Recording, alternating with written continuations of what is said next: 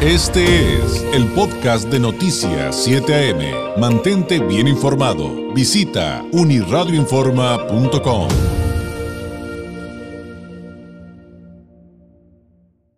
Oiga, eh, pues eh, hemos estado densos con algunos temas, pero también hay cosas muy buenas que eh, consignarle. Y bueno, le adelanto que de los temas que vamos a tratar a continuación, seguramente no nos va a alcanzar el tiempo.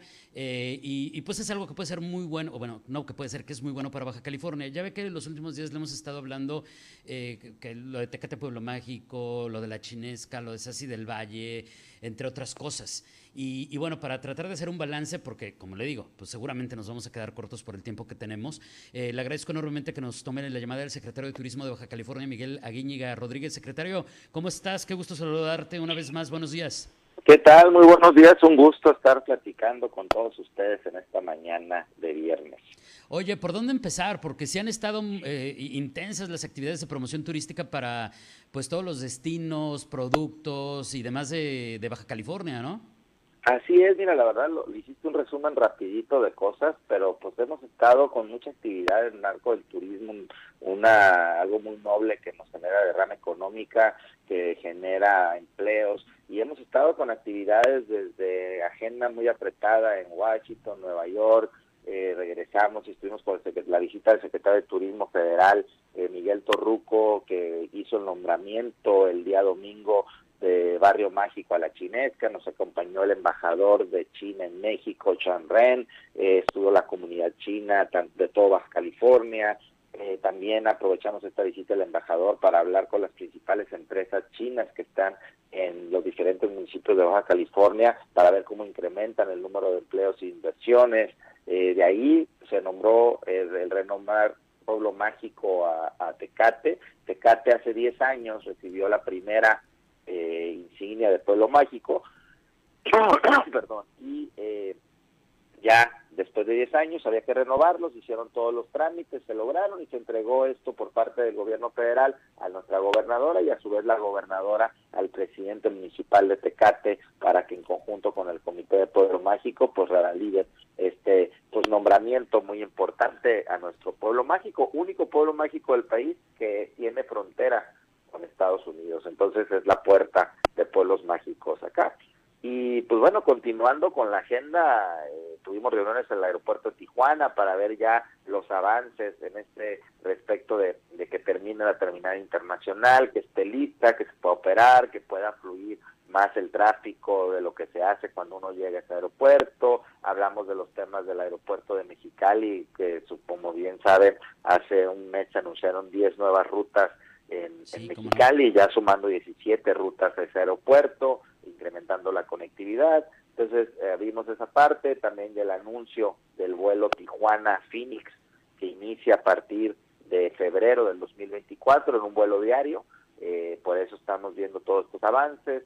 de ahí, pues nos fuimos a, a Valle Guadalupe, como bien mencionaste, para este gran proyecto de 100% inversión privada de Sasi del Valle, que es un un pueblo fundado el 8 de agosto a las 8 de la mañana con 8 minutos, donde pues tiene el nombre de Sassi, que significa piedra en italiano, eh, y revocará a una aldea, un pueblo que es patrimonio de la humanidad por la UNESCO, que es Matera, y estará en el corazón del Valle de Guadalupe, y pues un proyecto bastante bonito de más de 1.500 millones de pesos de inversión, con 950 empleos directos que darán de inmediato en lo que están las construcciones y adicional cuidando siempre el principal objetivo de nuestro Valle de Guadalupe que es conservar la, vocación agrícola que tiene. Y por eso mismo los empresarios también dentro de los compromisos que se realizaron ya comenzaron a plantar 100 hectáreas de uva adicionales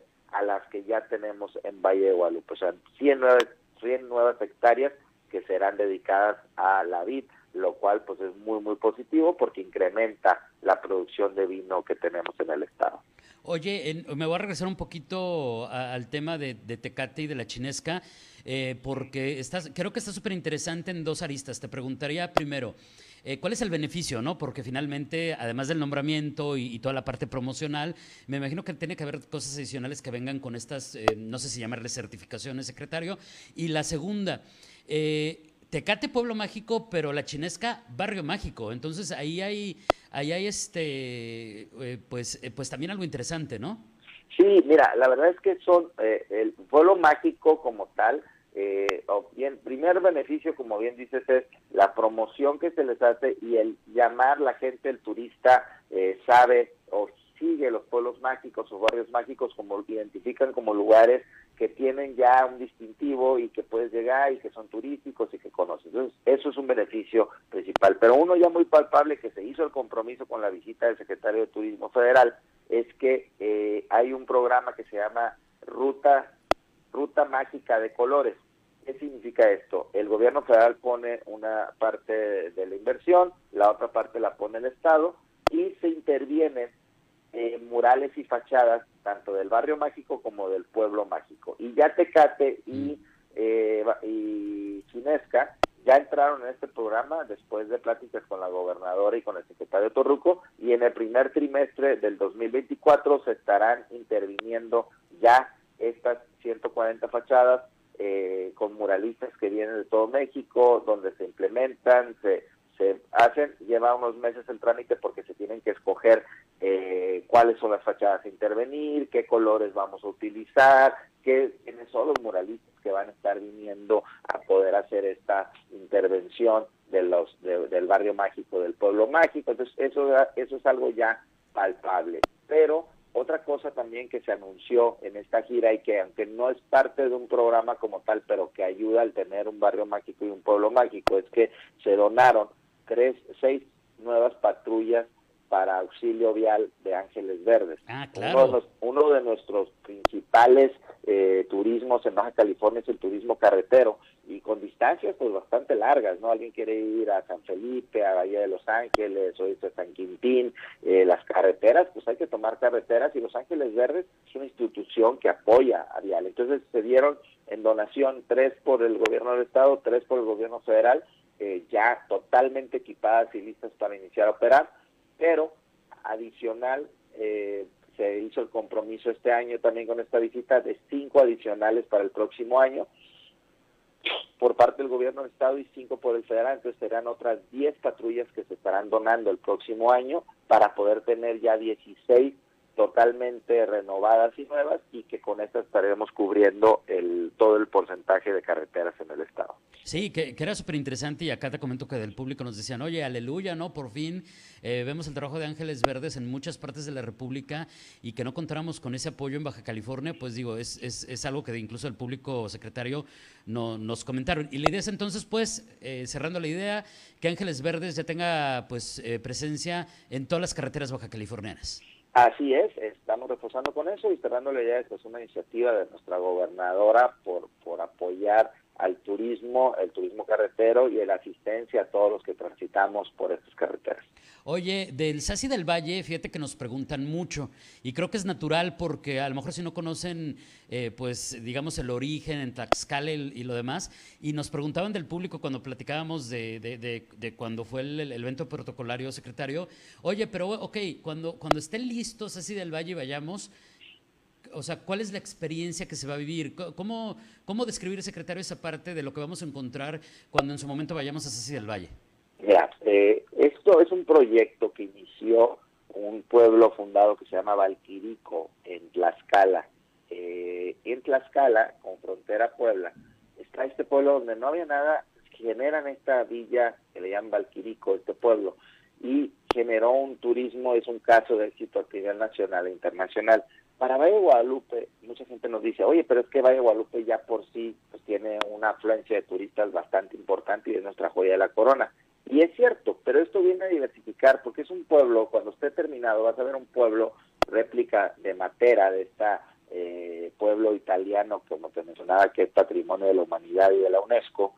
Eh, y ahí sería como un centro para Valle Guadalupe y concentrará productores locales, venta de quesos, de, mieles, de productos, de toda la parte local que generamos productos que de repente los vemos dispersos en Valle de Guadalupe y que puedes llegar y tú vas a poder llegar y ver y poder disfrutar, comprar, poder disfrutar de bodegas también ahí mismo, o sea, toda una oferta que está como en un centro y de ahí poder salir a tomar los distintos tours a las distintas vinícolas, a los distintos restaurantes que tenemos en nuestro Valle de Guadalupe. Entonces, esto es como un pueblo en medio de un centro que tendrá Valle de Guadalupe y que tú podrás recorrer por estas calles que pues tendrán la resemblanza de una villa italiana. Oye, y luego de este trabajo tan intenso que me imagino no para, eh, ¿Qué nos puedes adelantar para, pues, para el cierre de año? O sea, ¿qué viene? ¿Dónde están las asignaturas pendientes, los retos, los proyectos? Ahora, ¿qué sigue? Pues sería la pregunta, pues secretario. la verdad es que desde la Secretaría de Turismo tenemos dos grandes ejes que nuestra gobernadora nos, nos, planteó desde un principio y que la Secretaría de Turismo en el plan sectorial los tenemos muy marcados. Uno es ser un un destino Baja California posicionados como un destino competitivo a nivel internacional y el segundo eh, ser un destino sostenible y sustentable, cuidar lo que es nuestras bellezas naturales y todo lo que tenemos. Y en base a estos ejes, pues cuáles son los grandes retos, trabajar de manera transversal con las diferentes secretarías y los ayuntamientos, pues para mejorar imagen urbana, la parte de llegada a las ciudades, de empezar a trabajar en temas de infraestructura, eh, trabajando también no nomás extraer a nuestros visitantes, sino también ver que tengan una mejor experiencia. Entonces estamos trabajando con esta parte en la cadena de valor, en capacitación constante para toda la parte de hoteleros, restauranteros, turoperadores, guías, trabajando con certificaciones, afiliando el mayor número de empresas al Registro Nacional de Turismo para poder tener un buen padrón. Es un enfoque muy importante en el turismo de salud y bienestar que para Tijuana, Mexicali, Algodones, Con grandes inversiones, es un turismo muy, muy importante que tenemos que eh, eh, verlo de la mano junto con los clústeres médicos. Entonces, pues muchísimo trabajo, pero que va más allá solamente de generar promoción, sino de buscar que cada visitante, ya sea de la región o, de otros lados de la República o, del mundo, pues se lleven la mejor impresión en su visita a Baja California. Secretario, muchas gracias por este tiempo. ¿Algo que agregar antes de despedirnos? No, pues muchísimas gracias. Agradecer que, se interesen por estos temas de turismo, que hablan de buenas noticias y decirle a todos los baja californianos que conozcamos bien nuestra tierra, que la conozcamos y que la presumamos y que nos ayuden a hacer esa promoción y que sigamos siendo esos los grandes anfitriones que somos los baja californianos, que es algo de lo que mejor salimos calificados, el cómo el baja californiano es un gran anfitrión y eso pues nos ayuda muchísimo a realizar nuestro trabajo. Muchas gracias, secretario. Seguiremos platicando, que eh, estoy seguro que vendrán muchas cosas más. Buen día y excelente fin de semana. Muchísimas gracias. Igualmente, saludos a todos.